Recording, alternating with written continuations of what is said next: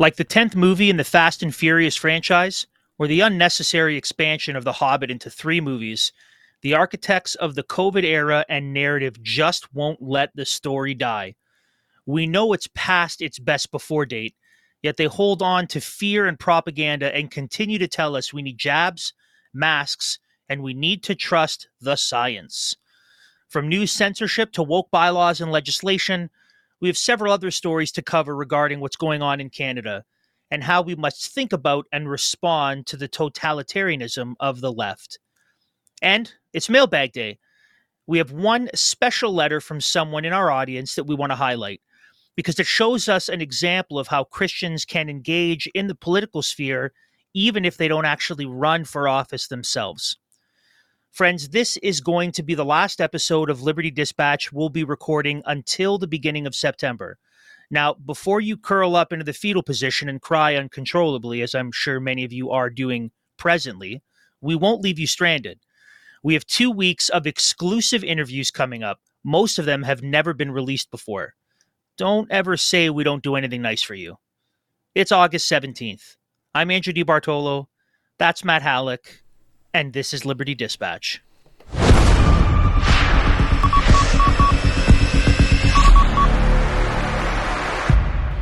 Hey, hey, and welcome back to Liberty Dispatch, broadcasting across enemy lines into the Canadian culture war. We're so thankful that you have joined us yet again on the program. Always a reminder that our programs are brought to you in partnership between Liberty Coalition Canada and a Christian week. LCC exists to establish Christ's justice and righteousness and to defend those who stand, and Christian week exists to provide a practical, balanced, hope filled perspective on national and global issues. All our content can be found at the Fight Laugh Feast Network, that's FLFnetwork.com, or over on their app on demand, uh, which you can get at the Google Play or the Apple App Stores. We would definitely suggest you go and check that out. It's a great piece of technology. Also, all things Liberty Coalition Canada are at libertycoalitioncanada.com.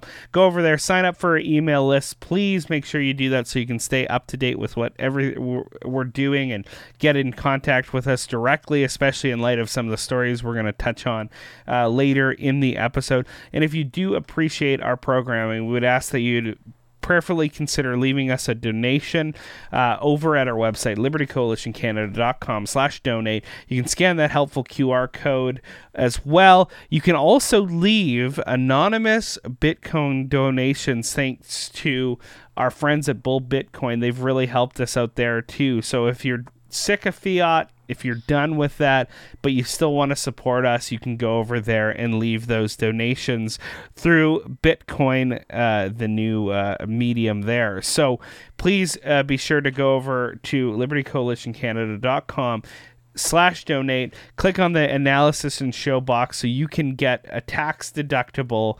Um, you can leave a tax deductible donation to ensure that our shows keep building and growing that we can push back against the mainstream media their crazy narrative and still get our content out there despite what social media is trying to do in cracking down and censoring all these things in wake of some recent uh, litigation legislation that's gone on in Canada.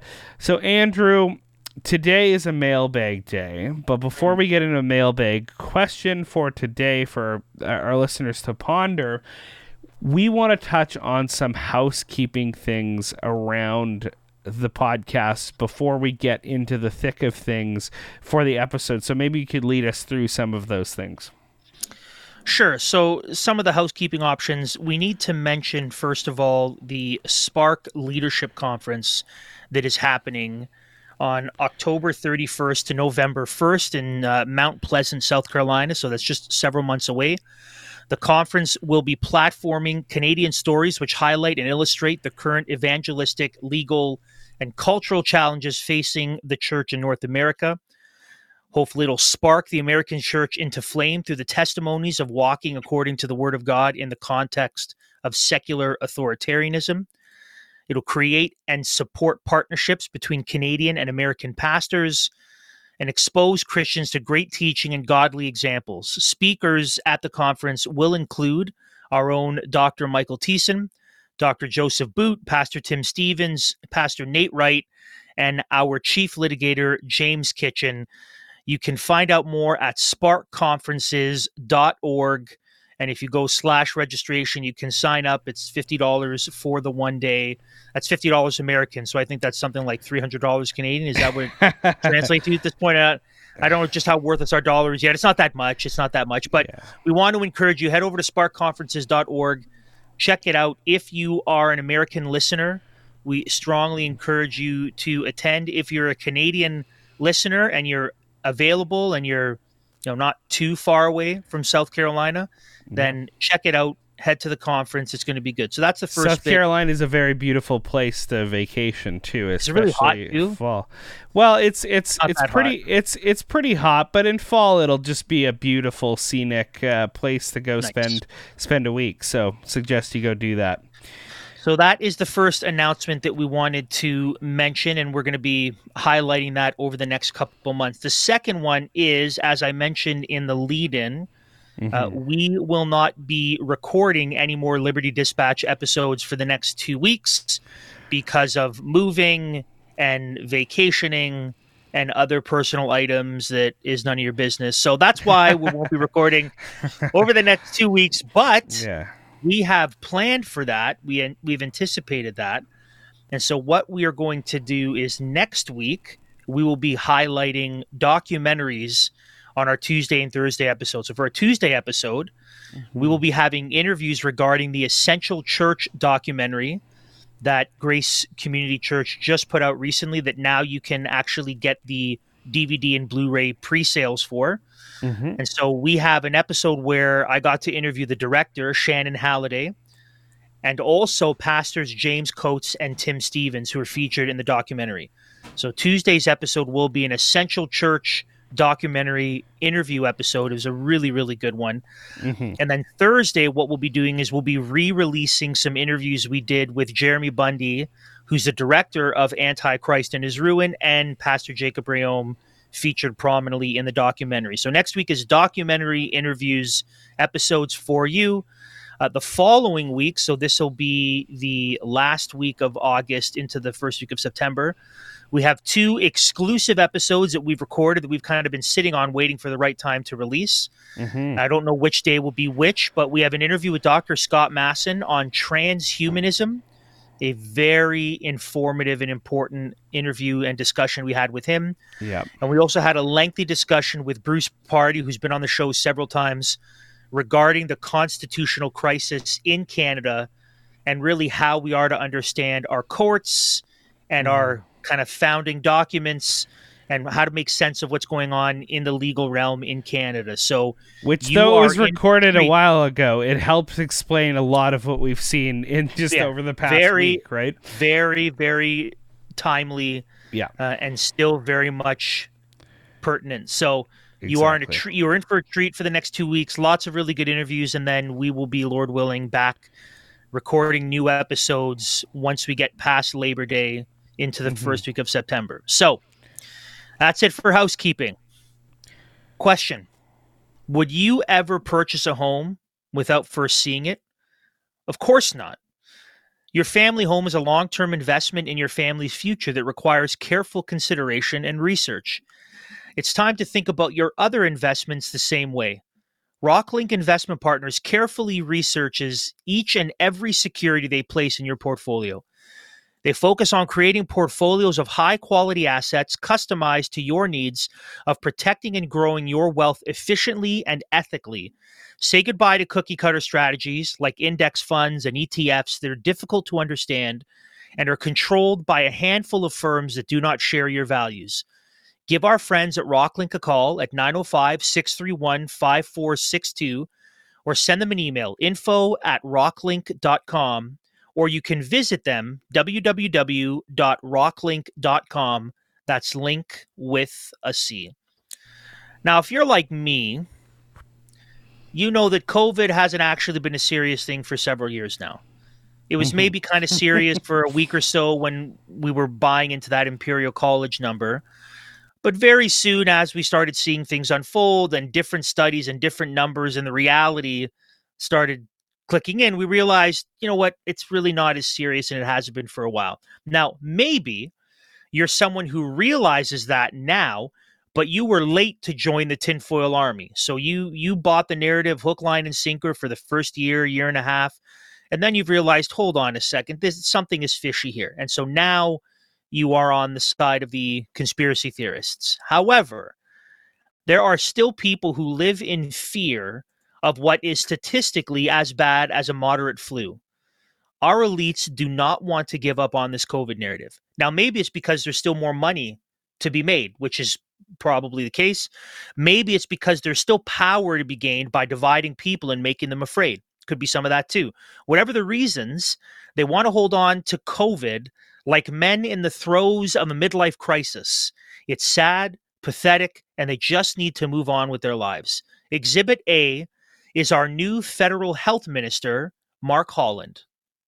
Uh, so, first of all, we're monitoring the situation very closely, uh, obviously, with EG5 and uh, the, the various uh, subvariants of Omicron.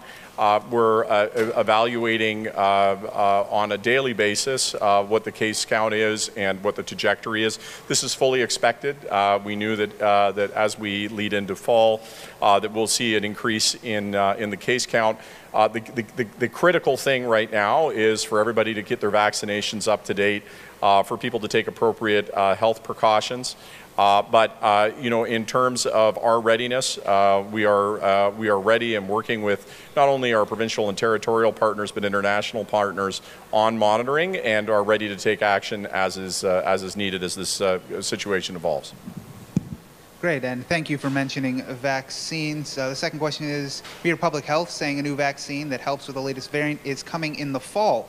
Given that, should people wait, or should people get their shot now? Well, you know, we just saw a report uh, that looked at uh, hybrid. Um, uh, uh, uh, that looked at hybrid um, immunity across Canada and showed that, that the practices and approaches that we've taken are incredibly effective, among the most effective in the world, and led us to have one of the lowest death rates in the world. As res- in fact, it's estimated that uh, that uh, using vaccines saved in Canada about 800,000 lives, which is incredibly significant. Uh, people should uh, be getting keeping their vaccines updated, and uh, the data and science as we move through this process are evidence of that. My advice is that people keep up with that regime there will consistently be new variants and we will consistently have new vaccines. So I think when you are eligible and able to get a vaccine, uh, you should take it. Uh, that when there are new vaccines are available and it's your time, then th- uh, that's the appropriate thing to do. But I don't think people should hesitate in getting vaccinated at any time. Whoa, there it is. Those are all lies. Those are all every, every, everything that came out of his mouth is a lie, and we have shown that they are lies, and we've demonstrated that they are lies with receipts. So I just want to, I just want to highlight a few so we don't forget because you see that and you think, wow, the proper and the flag, like everything he said was a lie. We looked at a meta-analysis from the National Library of Medicine, looking at 40 studies across 38 countries, showing that the median global infection fatality rate for COVID for people under 70 is between 0.03% and 0.07%. The jabs did the jabs didn't do anything. The jabs did not save 800,000 lives in Canada. That's preposterous. Just, no, no, no, no. That's that is statistically a made up fairy tale number. He could have he could have said, "Oh yeah, the jabs save 800,000 lives." And also, rainbow unicorns flying across the sky uh, drop skittles from the clouds and like it's same thing it, those those are the exact same thing okay we looked at a meta-analysis from the cochrane library looking at 78 randomized controlled studies concluding that both surgical masks and n95s appear to have little to no effect in stopping the spread of respiratory viruses. And we also looked at a study from the MDPI, the Multidisciplinary Digital Publishing Institute found that repeated mRNA injections lead to immune tolerance, as in negative immunity and things such as autoimmune disorders. So everything he said was a lie, and we have the receipts and the studies to back it up. And yet they still double and triple down on the COVID narrative. They push the jabs, even though they offer tacit admission that they don't fully understand what they do and how they affect the human body. What do I mean by that? Well, Glenn Jung from Bright Light News had an excellent interview with Dr. Byram Bridle discussing the McGill University essentially admitting that they have no idea where the spike protein goes and what it does in the body once it enters through the injection site. So, this is just a portion of that interview highlighting this release from McGill University where Dr. Bridle sh- shows us that they're admitting that they really don't know where it goes when it leaves the injection site. Oh, and they also don't know how much of it is going into the human body from dose to dose. A press release was made by McGill University very proudly about an extended collaboration with the company Moderna. They have a, a project number two that is fund, going to be funded by Moderna. It's called Characterization and Quality Control of Lipid Nanoparticles. Now, I was aghast when I read this. One of the professors at McGill University is undertaking a study to characterize lipid nanoparticles so that their specific size and payload distribution may be better understood. What do they mean by payload distribution? They're saying where do the where do the messenger RNAs get delivered in the body?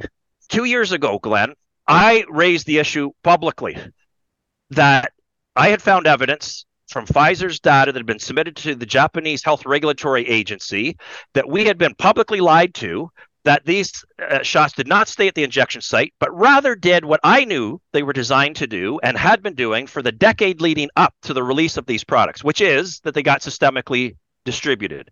Systemic biodistribution my career was destroyed for saying that. I said that this is evidence that this may be happening, and we need to do research. We need to stop the rollout of these shots, and we need to do the research to see if this is or is not happening in people.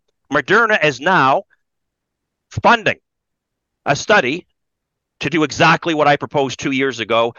Can you even believe it? and how do Canadians feel right now, knowing that Moderna, after they've done this global rollout to the entire population, that they're saying, you know what? We need to understand where these lipid nanoparticles, the mRNAs, go in the body. This is an open admission that they do not understand this. They do not understand this basic concept. This is the science that should have been done way before this went into a public rollout. Now, get this it doesn't end there. Standard techniques cannot simultaneously quantify the size and payload of individual lipid nanoparticles, and thus only averages are measured. You know what that means, Glenn? These lipid nanoparticles, these little fat bubbles that they've used as this vaccine technology, they vary in size. Some of them are very small, some of them are very large. It, what this is also saying is some of these lipid nanoparticles have no messenger RNAs in them, which means they cannot function as a vaccine at all. Some of them have one messenger RNA in them. Some of them have multiple messenger RNAs. They have no idea and so what that means is the dose on the vials that people have been getting, the dose of the mRNA, that is the average dose. That is the average dose. What they're admitting here is that from batch to batch, if you get a vial from two different batches that have been manufactured, they are admitting almost inevitably the doses are going to be fundamentally different. Overall, they are aiming for an average dose of what is published on the on the vial. Never in our history have we rolled out to the global population any drug that if, for which a physician is unable to administer a defined dose. That should scare people. They're openly admitting that they were not able to properly control the dose of these mRNAs that people were receiving. That is egregious. Now they're going to do the research to address it. Are you serious? Wow. Wow. Wow. Wow. What a telling clip. And that's what people need to uh, understand by this story is essentially McGill has admitted that they need to investigate you know years after rolling out this vaccine how the spike protein is distributed in the body because they don't know and they only have not a precise calculation, but only an average of how much mRNA enters the body in each injection because they don't know. I mean, alarm bells should be sounding in everybody's mind. It has been almost three years of forcing and coercing these jabs on people, and yet they tacitly admit they had no idea what it actually did in the body, how it traveled, how much of it was in each dose going into people. That is astonishing. Yet, obviously, that will not stop more and more jabs to deal with these scary va- variants. We're seeing our health administrators push it. This is from the Independent in the UK. Quote, update updated COVID vaccines are expected to become available in the US uh, next month as alarms grow over a new variant dubbed Eris. Healthcare providers are grappling with a rise in hospitalizations stemming from COVID infections. Eris or EG51, a subvariant of Omicron that originally emerged in late 2021, now accounts for around 17% of current COVID cases, according to the CDC. The article goes on to say that this new variant comes as companies are getting ready to roll out new jabs for the Omicron variant. That's two years too late. And Andrew, I think given what we've seen here, the incompetence and corruption as it uh, pertains to the, the vaccinations is astounding. And the fact that our government officials can be so reckless in continuing to push this false narrative that somehow these uh, injections that they don't even know what they're essentially doing, wh- how much they're giving to people that they're saving hundreds of thousands of lives despite you know uh, studies that show very much uh, their ineffectiveness and I- incapability to do just that.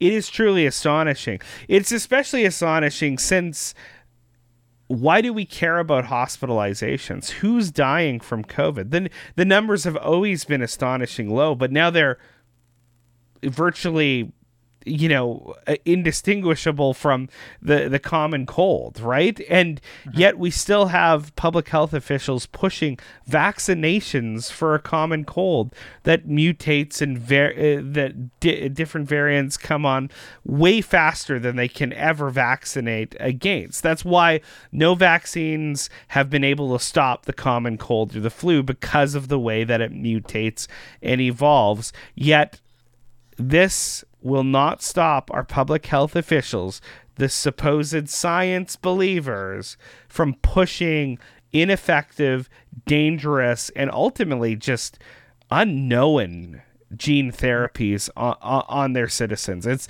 it's truly, truly, truly egregious, especially in light of the fact that we absolutely, and this is indisputable, no one will dispute this, know that that natural immunity is the best immunity that you could possibly have. And yet, here we are, Andrew, 2023, the same narrative, the same fear mongering, the same pushing these jabs. Unbelievable. Yeah, the, the, the hospitalization fear tactic maybe was more effective early on as the jabs were being introduced. Mm-hmm. But if if numbers if even Health Canada or Ontario Public Health numbers, which you can't find on the website anymore, were any indication surprise, about surprise. a year ago, there's a good chance that even though hospitalizations for COVID are up, somewhere between 80 to 90% of those people who are hospitalized with COVID have, re- have received at least two shots of a COVID injection.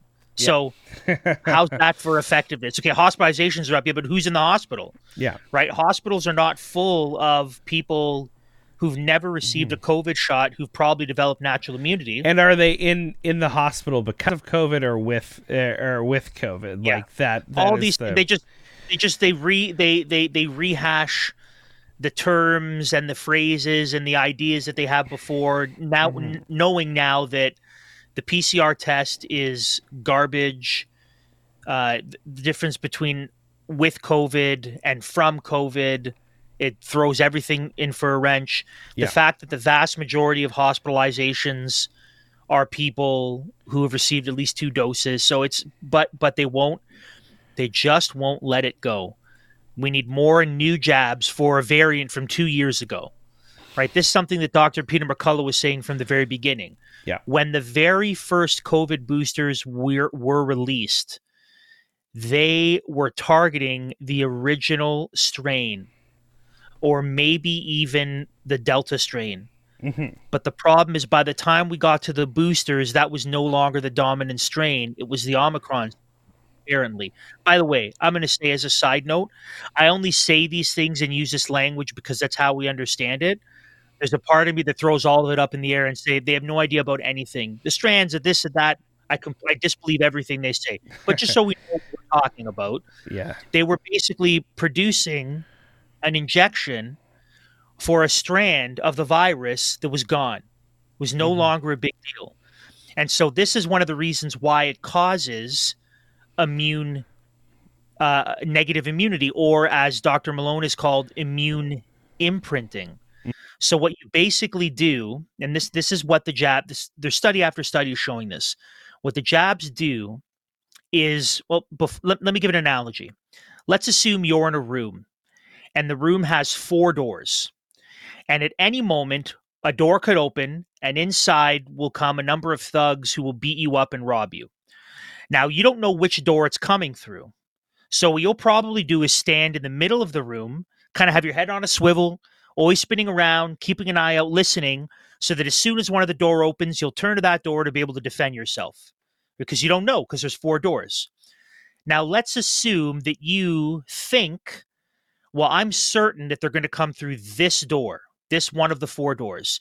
And so you take a couple steps closer, you focus all of your energy on that door, or you maybe back up from it to, you know, so I can have the most amount of reaction time because all your energy is focused on that door. What happens if the thugs come from one of the other doors? You're way less prepared. Your defenses are down, especially if it's the door right behind you. If you're certain they're coming in front of you and you back up all the way to the door behind you, as soon as that door opens, you're done. Right. And this analogy helps you understand that we, like in this scenario, we only have so much focus, so much attention that we can devote to different areas. And so we either have to focus, try to focus on all the areas somewhat, or kind of kind of hone in on one area. This is exactly what the injections have done. So by by giving you an mRNA shot that focuses on a previous strain, that is the equivalent of you only focusing on one door. So it teaches your immune system to hyper focus on just the one door in front of you and pay no attention to the other doors or the other strains. So what does that inevitably do? It means that people who receive multiple jabs for previous strains of the virus are only focused, their immune systems are only focused on those previous strains, which means when your body comes in contact with a new or different strain, your immune system is less prepared and less able to deal with it, which is why you see people with multiple jabs who, when they get sick with COVID, it lasts longer and it's more severe. Th- th- This was a study in the, it was, I think it was in the Lancet or the New England Journal of Medicine that we highlighted a while ago that Dr. Malone highlighted on social media. And he found that people who've received multiple injections of the shot, when they contract COVID, it lasts for up to 28 days and it's much more severe. Whereas people who've never received a shot, who either get COVID for the first time or who have natural immunity, it only lasts for seven to 10 days and it's much, much, much less severe. So there's evidence, statistical evidence that shows by getting these shots for older variants, it makes your immune system weaker and it makes it so that you will be more negatively affected by the virus, which, by the way, if you're a conspiracy theorist like me, says it almost seems that by giving people more shots, you will see sicker people, you'll see more hospitalizations, and it'll make it seem as if it's worse than it is. And that is the pretext for more shots and further mandates and restrictions. So that's I can't say for certain, but it seems like that might be might be a, an adequate explanation for why they would encourage people to take an injection that will make them weaker and more susceptible to newer strains of the virus, which will then just continue to push the narrative further. Yeah. It's absurd. Do not get the vaccines. COVID is not a thing. Stop letting them make it a thing. And shame on all the media that is letting it still be a thing. Why are they still pushing this? Fear mongering mm-hmm. is at the heart of all of it. And because in Canada they're all state funded, that's why. Yep. All the media, CTV, Global, CBC, it's all it's all state funded. It's all state mm-hmm. funded. So, question for our audience. What if there was a way to trade your resources and skills for whatever things you need and want without using money? Well, that's exactly what we have with Barter It, a web app where anyone can connect person to person and barter with each other. You don't have to keep track of who owes what, and you won't get the headaches that come with straight one on one bartering. Just create your profile on the Barter It web app, offer up your skills or products to earn bits in your private wallet, and use your bits with anyone else in the Barter It community. $1 Canadian is equal to one bit for valuation purposes. Head over to libertycoalitioncanada.com slash barter and click on Barter It for Individuals to learn more and sign up today. Become a VIP and get $1,500 worth of perks and bonuses, including 1,000 bits for only $197. Join the community today. libertycoalitioncanada.com slash barter. So the COVID narrative, they're not letting it go. Nope. now we wanted to, uh, yeah, and and I was talking with my wife last night, and she said, "Well, when at some point, people are uh, enough is enough, right?" And we can see with each subsequent each subsequent uh, booster that's offered, you see less and less percentage of people taking it. Yeah. Now I told her that's because they're not being forced to. I think that if you jack up the coercion and say, well, now you can't do these things again, you'll probably see a significant uptick in buy-in. But sure. it's but I told her they're probably just holding on to this as long as possible so that they can complete a seamless handoff from COVID to climate tyranny and LGBTQ totalitarianism. So they're just they're waiting. Yeah. They're not quite ready yet. But so there's a bunch of other news we wanted to cover as well uh, and, and, we wanted to, to draw to your attention. So the first one is Bill C 18, we now know has had its full effect, and mm-hmm. Canadian users on meta platforms such as Facebook and Instagram can no longer view any news articles. So if you live in Canada and you go on these Facebook pages, you will see the following. And if you're listening, we'll describe it for you. So here are screenshots from the Toronto Star, True North News, CNN, right? So here you have Canadian Pravda Media in the Toronto Star. Here you have an actual freedom minded organization that's conservative leaning in True North. And then you have American Pravda Media, which is CNN. And they all say people in Canada can't see this content and there are no posts available. Now, in the bottom right corner is a screenshot from our page. Now, most of our content is still available. However, if we have shared any news articles or if we have shared articles to videos or websites that mention news things in them, those are also blocked. So if you can see the small print there, the first thing that's blocked there is an article that we shared from Bull Bitcoin. Mm-hmm. And the mm-hmm. second thing that's blocked is actually an episode from our Rumble page. So that's the link to the Rumble page that's blocked. It's probably something in the title of the video that flagged the algorithm. So it is it is happening. If you are in Canada, you will not be able to view these news items on Facebook or Instagram. Now that's I mean that that's it's absurd. That's what. But so that's what uh, this law right. was intended to do. I honestly think yeah. they knew that the the changing in the standard that took place that that may is so inane. So what we've talked about in in C18 would force self censorship and uh, you know self regulating in to a full extent of news content on these social media outlets, which gives uh, which takes them out of the marketplace, right? Social media is one aspect where the government can't control the dissemination of inf- information. So the idea is to just make the um, the regulations so onerous on social media and third party platforms that they have to engage for their own well being as platforms in this type of behavior. Now, Twitter still allows it, so I'm curious to see how that plays out. Yeah, because you can still you can still get all your news content and all the pages are still available on Twitter. Now, I will I'll say here for our audience, if you haven't already, please make sure that you subscribe directly to our stuff. So sign up for our email list, subscribe to our Rumble channel and our podcast channels directly, so you'll always get our content and you won't have to worry about accessing it from third party sites. That's the first thing. The second thing is this we would ask you to please consider supporting the work that we do so that we can keep bringing you a biblical worldview analysis of all things news and culture. We want to continue to inform and equip and strengthen Canadians and Christians to engage rightly and to understand the world rightly. So we need your help for that. It's also interesting to note, Matt, I did a little bit of an experiment and the news blocking. So, regarding the news blocking, so what I did was I closed everything, like Yep. shut down my computer.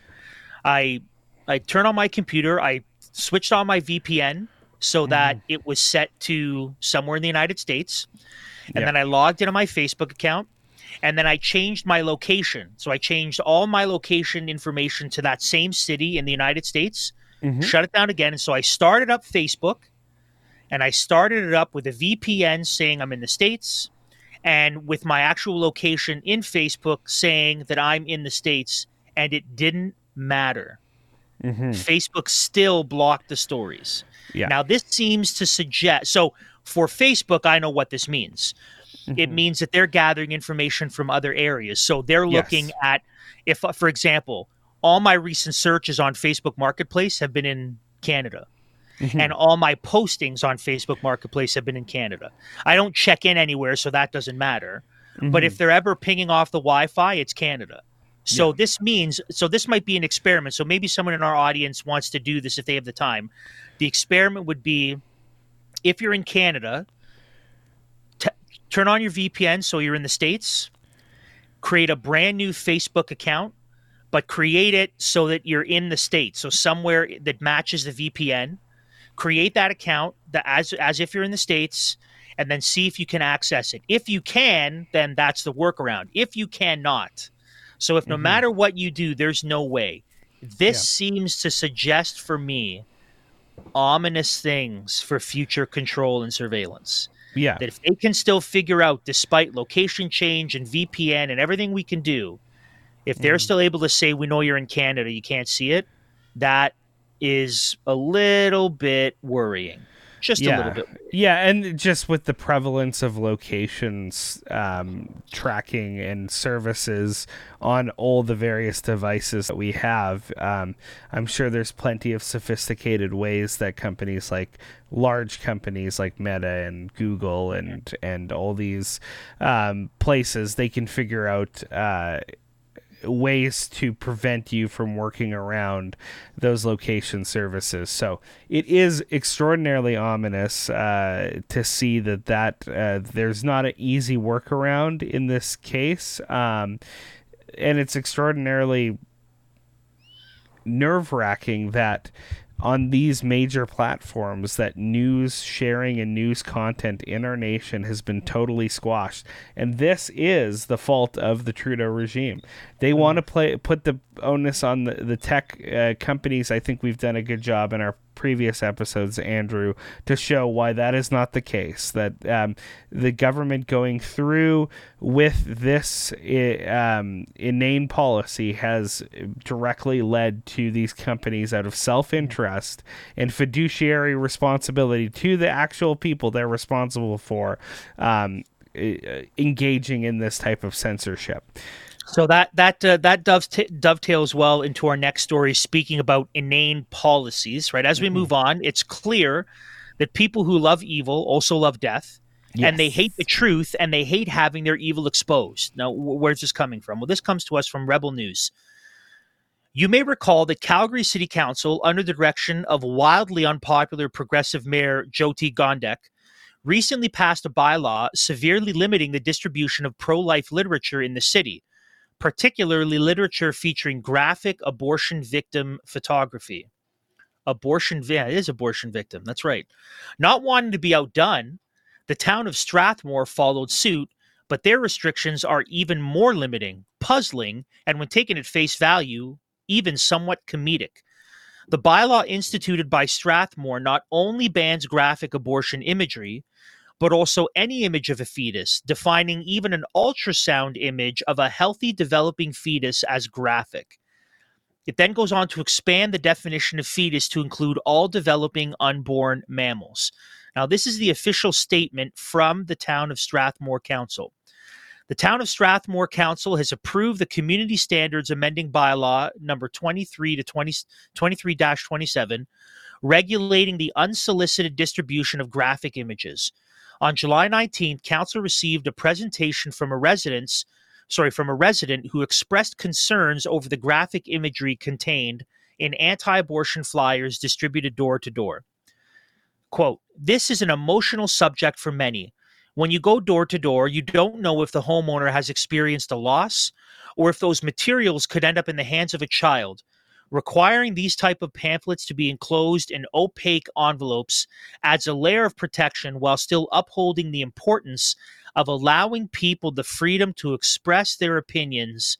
Mayor Pat, it's F U L E. So I'm going to pronounce it fuel, even though it's pro or fool, even though it's fuel or fooly. So Mayor Pat Fool. Yeah said um, said people are still allowed to express their opinions even though they're not and we certainly can't let people see the truth of evil actions so we need to hide them from it uh, mm-hmm. uh, because we don't want them to know what's actually going on well, as someone who was uh, formerly employed by CCBR, the Canadian Center for Bioethical Reform, who actually engaged in not only the show, the public display of graphic imagery, but the the type of door to door distribution of flyers, I will say that um, it's extraordinarily effective, and that's the reason they're going after these images, whether actually graphic or not. And uh, what we always uh, talk to people uh, about when they raise the idea that, oh, these are harmful um, graphic images, we always point to the fact that, yes, exactly, because they show the, they actually show the violent destructive act of abortion.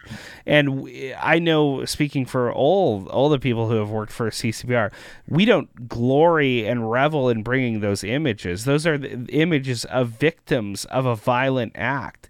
We long for the day that that violent act would stop being done in our society. That there would be no longer those innocent victims um, subjugated to the violent, intentional destruction of their bodies. But if this image shows something graphic, how much more is the actual procedure that mm-hmm. leads to right.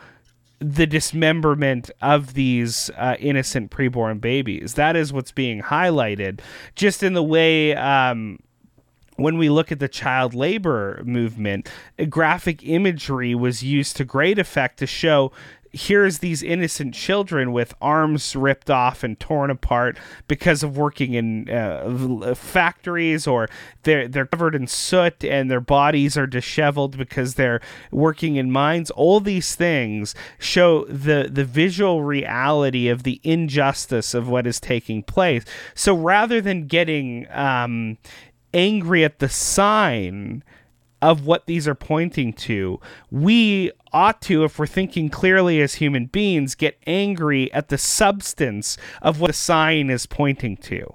But a lot of people can't seem to understand that not because they don't understand that abortion is the intentional and direct killing of an innocent human being and it's violent in and of itself, but because they are ideologically committed to stopping for to forestalling the dissemination of true pictures and true documentary evidence of just how violent abortion is. Even so far as stopping the the distribution of graphics that show a, a living human being developing. Why? Because Hmm. the implication is if you get an abortion at this le- level of development, this is the the the human being that you're killing in in their development. So, Mm-hmm. it, they're inane policies. I'm not surprised, um, given the fact that CCBR has done such great work, especially in Calgary and around Alberta, that these are laws are coming into effect there. And I know it's things that are trying to be um, implemented across the nation, but what really needs to be outlawed in our nation is not the the sign of the thing hmm. that is going on in our society, but the actual act of directly Right. intentionally killing preborn human beings. And that's what we have to, as freedom loving Canadians, understand that the most basic fundamental freedom is the right to life upon without which no other freedoms matter they're all superfluous so if we're stepping on your toes as a supposed freedom loving Canadian citizen by saying that abortion ought to be outlawed in our society, well, you don't understand the basic building blocks of what actually mm-hmm. freedom is and what liberty ought to be, which is the pursuit of virtue. So, anyways, Andrew, another story that we need to cover. Several episodes again, ago, we mentioned Bill 98, which is passed in Ontario. It required school boards to adopt codes of conduct and appoint integrity commissioners, commissars, to investigate any breaches of that code and issue sanctions accordingly. We suggested that the breaches would only go one way, punishing people who do not support woke ideologies. Turns out get this, we were right, and the Inquisition has begun. This comes to us from CK News today. Quote A Chatham Kent counselor will find out Monday evening if she will lose three months' pay after the municipality's integrity commissioner found she breached council's code of conduct the integrity commissioner mary ellen bench made the recommendation saying ward 4 councillor rhonda jubenville made social media posts to intimidate and bully her critics in order to silence them regarding flag raisings a report going before the CK Council said 90 days is the maximum penalty Jubenville can receive. The Jubenville investigation cost taxpayers approximately $13,300, and the bench started to investigate in April 2023 after quote, many public complaints were received about Jubenville's views on flying flags on municipal property when the group called uh, Life in Motion described at as the educational arm of Right the Right to Life Kent um, organization was denied its request to raise a flag. So there you have it, Andrew. The school board trustee was asking if we raise the pride flag on municipal buildings, why can't we also raise a pro life flag? And if we can't raise a pro life flag, we shouldn't also be able to raise these ideological neo Marxist flags called the Pride Progress flags. Yet, for this egregious suggestion on social media, we no longer obviously have freedom of speech in this country. She stands to lose three months' pay because she ran afoul afoul of the integrity integrity commissioner in on in her jurisdiction in Ontario, and that is I think this is going to be the first of many very soon because Bill 98 only passed within the last few months yes, in Ontario. This, in my estimation, will be the first of many stories like this. Many stories of people, whether it's something they said during a board meeting or something they posted on social media or something else, will be taken to be seen as a breach of the code of conduct. And then the integrity commissioner will issue sanctions. That I- this, I'm, I'm quite convinced that this will be happening more and more and more. So, someone might be asking the question, well, what is the, uh, what's the answer to this? right so so some might say the answer is well this is why we need to flood school boards with good solid christians to take it over now that in, I'm sympathetic to that Mm-hmm. that position because right we don't just want to hand this over and then have these woke boards and integrity commissioners snuffing out opposition. Mm-hmm. but there's another part of me that says the system is so corrupt let it burn down. Take your kids out of government funded schools. Like i don't like what's the why why are we still why are we still trying like i would never send my kids to a state funded marxist indoctrination center Yeah. because it's so captured and corrupt. The thing is so decrepit and Mm-hmm. and eroded that it's beyond it's beyond it's beyond salvation. Yeah, it and we have to fixed. under we have to understand, Andrew, like the absurdity of Bill 98 is they've essentially s- leaving the appointment of school board trustees to the de- democratic process was egregious to Mm-hmm. these bureaucrats in Ontario. So they needed to set up a system where to they override the parents and Yes. they vote. Yeah. where they could uh, create an overarching bureaucracy that could nullify the desires of ordinary Canadian citizens in their municipalities, in their specific school districts, to impose in a top down measure their mm. codes of morality. with an and- unelected integrity commissioner, by the way, Ex- which is ex- unbelievable. Exactly. So they hate you. Like these Right. people actively hate you. So they the hate Ontario the way government- you think. yeah, they hate the your children, and you're still sending them Yeah. to The schools. Ontario, the Ontario government has said to parents, we don't care what you think about what's best for your children, Mm-hmm. and we don't care about the people that you vote in to represent you. We will do what we think is best for your children, and we will raise them the way we think is best. And if anyone opposes that, we'll punish them. If there were ever another bit of evidence to tell to, to to reveal, it is time to pull your kids out altogether. This would be it. And so I'm Because uh, if keep in mind, Andrew, choose- keep in I mind the choose- context, the political context. This is an overwhelming conservative majority in Ontario. These things, Hmm. these woke policies, these woke uh, procedures, these overarching uh, commissars uh, from the government are being implemented by Hmm. supposed conservative majority governments. And I wonder what the Christian MPs and MPPs have to say. I wonder what uh, I wonder what fellows like Sam Oosterhoff and Will And Bouma have to say. yeah, yeah. And uh, and uh, and Arnold Viersen. I wonder what their thoughts are on Bill 98. Will they Mm-hmm. will they say that's bad because parents need to have I mean, probably not. Probably not. But this so it, really i i if you have two choices, if the choice is between okay, let's focus our energy and try to let's redeem the, the, the school board and the education system, mm-hmm. or let's just focus entirely on educating our children through homeschool or classical Christian school.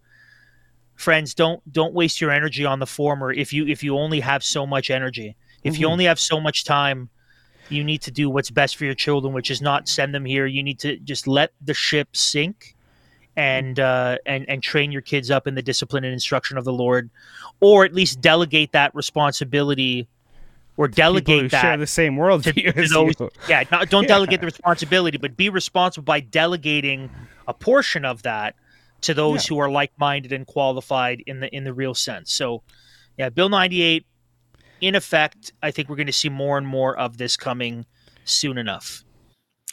Separating money from the state is a core tenet of Bitcoin's ethos, a permissionless network where the individual is in full control and accountable for his own property. Bull Bitcoin, Canada's most trusted exchange since 2013, is built around this ethos and leverages it in its mission to end central banks forever. At Bull Bitcoin, where security and privacy are priority, they take it upon themselves to help empower individuals with the most potent form of money the world has ever known. Head to mission.bullbitcoin.com slash LCC today and get started with your account's creation. Contact Bull's best in the business customer support team at any point throughout the process to request assistance. Mission.bullbitcoin.com slash LCC. Take control of your money. Well, here we are, Andrew. This marks the segment of our podcast where we get into the mailbag questions, comments, concerns from our listeners. We love doing this section despite some of the spicy takes, despite sometimes having to give a polemic of where we're at. We do really, really appreciate the feedback from our listening and viewing audience. Uh, so if you want to get in on the mailbag, be sure to reach out to us. Mailbag at Liberty Coalition Canada com. Please send us an email today so we can get one of your questions, comments, or concerns highlighted on an episode of the Dispatch. And today, Andrew, I'm very pleased to say this is a really positive mailbag um, mm-hmm. because it um, it shows how effective ordinary Canadian citizens getting engaged in the political process, like we've talked about over and over again, on our program can be. And that doesn't mean you have to run for prime minister or run for premier or go for elected office. Getting involved and letting your MPP, MLA, whatever it might be, your municipal um, represent- representatives know that you're an informed citizen who's going to hold them to account it's so important for Christians to do. We need to do these sorts of things in our um, community. So this comes to us from Elizabeth, and she writes the following Andrew. I've been listening to your podcast and programs, and I am thankful that you are encouraging conservative Christians to speak up. This is my first attempt to let my voice be heard. Attached, you will find Tim's letter to us and my letter back to him.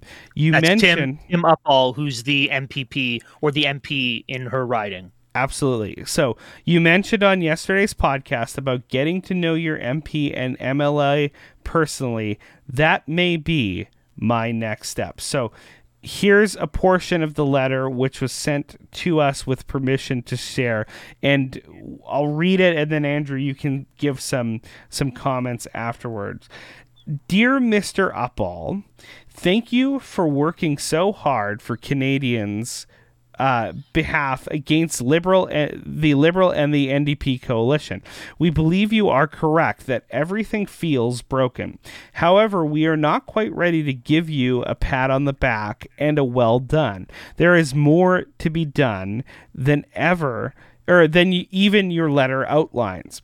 You see, Tim, you stand as one halfway up a mountain that is having a landslide. Though you stand strong, the momentum of what is occurring above you is pushing you over, and the end result is only partially effective. We need more from you and from the rest of the Conservative Party. Please take a few steps up the decaying mountain. No, stand on top of this mountain and build barriers so that no more decay can occur at all. Continuing, we're going to reference the Holy Bible several times in this letter. Why? Because Canada was built upon a biblical framework recognizing the God who made the world and who established it according to simple and practical principles that sim- still apply today. This is the key to having Canada be strong and free again. Though you may have a different god or gods that you serve, which we respect, the Creator God's principles still need to be utilized in every area of life and government. So she goes on to to say uh, to address uh, Tim Uppal's main points and critiques them using verses of scripture to defend her position. Beautiful. She criticizes him for saying nothing about the murder of preborn babies, and then she closes with this Good job, Elizabeth. Uh, quote, We are not only praying for you to accept Jesus, but also that you your second in command or assistant be a follower of Jesus and one who is familiar with the Bible and its principles. We are praying that for every leader, uh, we're pl- praying that for every leader of the Conservative Party of Canada.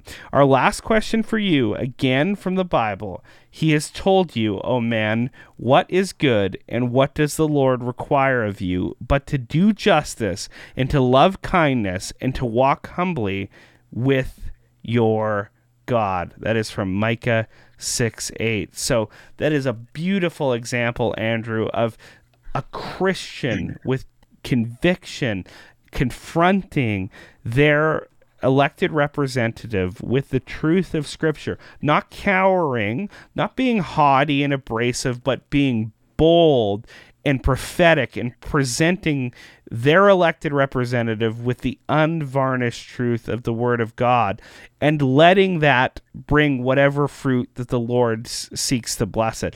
That is a beautiful example of what more Christians, nay, every Christian, ought to do in our society and how much different our society would look if our voice was heard in that way. Yeah, so I, I have several thoughts. The first one is this is an example of how Christians can engage in the political arena without running for office. So everyone can talk, contact their MPs or their MPPs or their MLAs and ask them questions about their policies and questions about what they want to do and how they want to govern. They can also hold them accountable. They can write letters like this. You can meet them for coffee. You can send emails, right? You can you can call them up. So these are ways you can engage. The other way that you can engage again is there are Christians who will actually run for various levels of politics, and then other Christians who can support them by helping with their campaign, door knocking, handing out flyers, attending rallies and protests. There are all these different ways that everyone can be involved. Another way that people can be involved, again, depending on their life stage and availability, is they can support it by praying, by encouraging, by spreading the word, by financially supporting those who are running campaigns, cost money to run and to run effectively. So there really is no reason why Christians should not be engaging in the political sphere in some way. And a letter like this is good. You hold your representative accountable. And ideally, what you'll do is you'll expose what they actually think about these things. So I, I as of yet, I don't know if Tim has responded to her. If he does, I'm sure she'll let us know. But hopefully, in getting the response, you'll be able to determine one, you know what, this is someone I can vote for, or two, this is someone I can no longer support. Now, my suspicion would be, as it relates to the Conservative Party in Canada, whether it's federal or provincial, that you cannot vote for a single one of them. None, zero, any one of them, period. Doesn't matter whether they say they're a Christian or not, because they have supported Bill 98, because they supported Bill 100, because they are in the process of supporting Bill 16, which is the racial equity in the education system bill in Ontario, because they were silent and offered unanimous support of Bill C4, because when the provincial conservatives had their Pride Month pro LGBT, no conservatives spoke out against it and said, We don't support this, this is wrong. So they are compromised and captured by woke ideology. They are liberals in blue. And hopefully, writing letters like this expose the fact that certain people cannot be voted for and cannot be supported. It's also worth noting that Elizabeth did ask me personally for connections to both the Christian Heritage Party and the PPC in her riding so she could look them up. So clearly, she's thinking along the right lines that you cannot be casting a vote in support of the big four parties. But that that's a byproduct of doing this. You expose what's going on and you get clarity so you know who to vote for and who to who to support. But this is a good example. Anyone can write a letter like this. Mhm. Elizabeth is not a pastor. Elizabeth is not, you know, to the best of my knowledge, not a university English professor. Uh, she's not someone who carries a tremendous amount of clout and authority and weight and power in her area. She is a concerned citizen that understands that a world is best governed when it's done so according to biblical principles. And she holds her representatives to account because, whether they know it or Mhm. not, they are God's servant and they are required to serve and lead the way that God commands them to. And when they don't, they are to be held accountable for it. So, this, Mhm. I hope that this is an encouraging example of something you can do. Anyone can write a letter like this to their MPs or their MPPs, ask some tough questions, and see where they land on these issues. Yeah, absolutely. I just want to point out to to our listeners, it, it's very interesting to me um, that it's people like Elizabeth that we're trying to encourage to get active, but it's also people like Elizabeth that are elites across the country and p- powerful political offices, they despise, they hate, they disdain. They don't want to hear from Elizabeth uh, and, and, people like her. Um, that's why they the the idea of using like populism is such a bad term. I actually don't agree with you know isms that are not uh, th- that are not attached to a biblical worldview. I, I believe in a system that has checks and balances, and that includes even checking democratic passions. Um, none of the systems, despite us always using the term democracy, that have led to the most flourishing, prosperous societies have been direct democracies because of the passions that run wild therein. Uh, we believe in you know a more federalistic um, conservative constitutional republican kind of idea of of society. Uh, but it's interesting to me andrew that uh, what the charter inevitably kind of in essence did in the 80s is it really changed canadian um, law and the structure of the the supreme voice in Canadian law from one of having what some people termed as parliamentary supremacy. So the legislative branch of the government had the most power. And obviously if we understand that the legislature is the representative of the people what are we saying? Well the people had the supremacy to direct and control the direction of their country under the pre charter regime. But after the charter, what many have rightfully pointed out, we no longer have parliamentary supremacy in our uh, legal structure of Canadian society, but now we have judicial judicial supremacy in our nation. Now we have a society that is puts the weight and the emphasis and the power in the hands of a relatively small elite that are far distant from most Canadian citizens in controlling and directing the future of our nation. That's the very thing that I think to its core is anti democratic. So, despite I think democracy full bloomed being contra uh, a, a, biblical framework of government, um, it, it it, it is actually contrary to the very nature of a, a biblical view of actually having citizens partake and and hold their elected officials um, to account in meaningful ways in mm-hmm. in in a system of representative um, democracy, representative constitutional um, governance. So I just want to point that out. Kudos to Elizabeth we need more of this, and we need mm-hmm. parties who are going to enfranchise Canadian citizens, not just by allowing them to vote for their next dictator for the next four or five years or however long to the next election. No, but enfranchising them by giving the power and the voice to them that they can hold people accountable, that they are, are encouraged to partake in the political process for the glory of God. That's the type of enfranchisement that we need to encourage. That's the type of enfranchisement and accountability that true pol- politicians ought to be looking for from their constituents. And that's the very same thing that we see over and over and over again that the elites in the political uh, spheres of power and influence in our society hate the most.